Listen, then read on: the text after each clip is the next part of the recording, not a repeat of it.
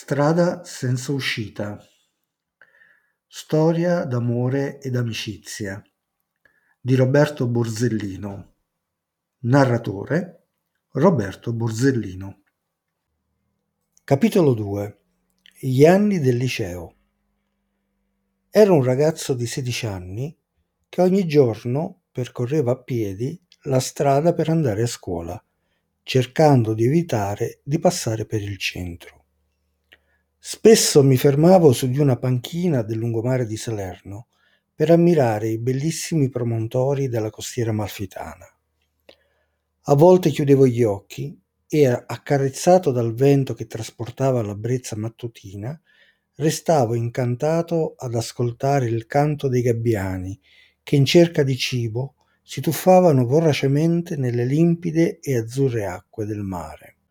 Arrivato all'entrata della scuola, mi fermai e mi sedetti su di un piccolo muretto.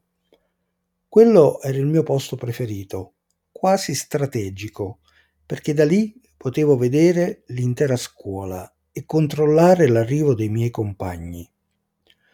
Ormai mancavano solo pochi minuti al suono della campanella che avvertiva tutti noi studenti dell'imminente chiusura del cancello d'entrata quando all'improvviso giunse al mio orecchio il suono di una voce familiare.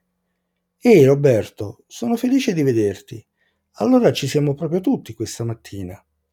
Ero girato di spalle, ma quella voce l'avrei riconosciuta tra mille altre. Mi voltai lentamente, cercando di incrociare subito il suo sguardo, e fu proprio in quell'istante che la luce di due grandi occhi azzurri illuminò il mio viso così come accade ad un faro nella notte buia. Era Marina, la mia compagna di classe, che sedeva nel banco in prima fila. Pensai tra me e me, perfetto, anche oggi Marina è venuta a scuola, ed immediatamente accennai ad un sorriso. Il mio sguardo si posò su quei lunghi capelli biondi, leggermente ondulati, che le cadevano perfettamente sulle spalle. Anche lei mi sorrise. Era incantevole, come sempre, e la sua bellezza, acqua e sapone, ogni volta mi apriva il cuore in due, come un apriscatole. Sentivo le pulsazioni andare a mille, ma cercai di non incrociare lo sguardo dei suoi occhi. Infine mi feci coraggio e provai a balbettare. Ciao Marina, come va questa mattina? Immagino che avrai studiato tutto il giorno. Oppure ieri sera sei andata in giro a divertirti con le amiche? Il mio primo desiderio fu quello di scoprire cosa avesse fatto il giorno prima. Era stata impegnata sui libri di scuola oppure era uscita con qualche ragazzo, magari con qualcuno che conoscevo? La gelosia mi torturava dentro, ma fortunatamente lei rispose esattamente nel modo che avevo sperato. Purtroppo ieri niente divertimenti, ma solo tanto studio con Marta, Oggi ci sono così tante interrogazioni che non avevo certamente la testa per fare altro. Marina non fece in tempo a finire la frase che, come un falco cattura le sue prede, arrivò la sua amica Marta, che la prese per un braccio e la portò via, lontana da me. Mi dispiacque molto perché avrei voluto trascorrere altro tempo con lei, ma ebbi appena il tempo di vederle allontanare insieme, abbracciate, perdersi in mezzo alla folla degli altri studenti che nel frattempo avevano riempito l'atrio della scuola. Proprio in quell'istante il rombo di una moto in lontananza catturò la mia attenzione. Era il tipico suono di una Vespa 50 con la marmitta truccata. Finalmente era arrivato anche il mio caro amico Massimo. Da lontano potevo chiaramente distinguere la sua inconfondibile figura, Aveva lunghi capelli neri da vero hippie inglese, gli occhiali da sole Ray-Ban e la classica sigaretta Malboro tra i denti. Con Massimo eravamo diventati grandi amici fin dai primi giorni di scuola ed eravamo anche gli ideatori degli scherzi più divertenti fatti al malcapitato di turno, sia che questo fosse un semplice studente oppure il professore più cattivo. In quegli anni non guardavamo in faccia a nessuno pur di divertirci. Anche se abitavamo in città diverse e la lontananza ci costringeva a vederci troppo poco dopo la scuola, lo consideravo comunque un vero amico, probabilmente all'epoca il mio migliore amico. Era evidente a tutti che Massimo mi attraeva come una calamita. Ero colpito dal suo modo di vestire, di parlare, di conquistare le ragazze, dei suoi modi anticonformisti. Con lui superavo tutta la mia timidezza. Lui era l'istrione del gruppo, sempre con il sorriso, la battuta pronta, mille idee originali nella testa. Lo vedevo come un gigante e già allora, credendo nelle sue capacità artistiche, gli dicevo Massimo, tu un giorno diventerai un personaggio televisivo, un comico alla Walter Chiari, perché hai una comicità innata, sei un vero talento.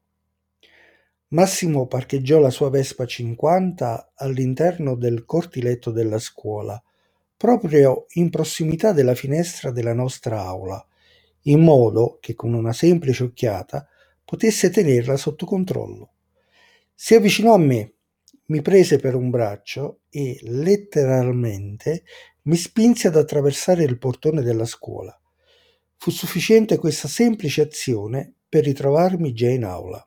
Poi Massimo, con una mossa già studiata da tempo, dopo aver dato un ultimo tiro alla sua Malboro, aprì la finestra e con un semplice schiocco delle dita l'allontanò da sé oltre il piccolo prato.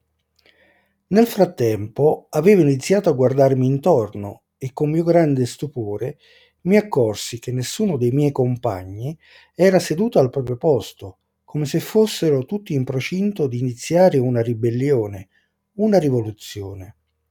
Si intuiva dai loro sguardi sorridenti che qualcosa di buono era successo e cercai di avvicinarmi alla cattedra del professore, lì dove si erano formati alcuni gruppetti di studenti che parlavano tra loro con voce insolitamente bassa.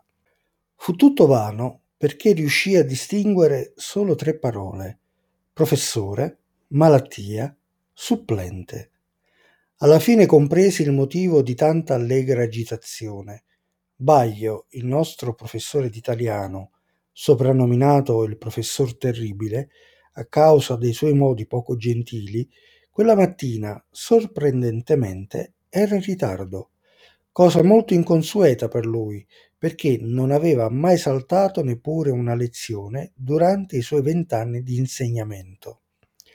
Ma dove è finito il professore d'italiano? chiesi ad alta voce, cercando di attirare l'attenzione su di me, ma nessuno dei miei compagni seppe rispondere in maniera sufficientemente concreta.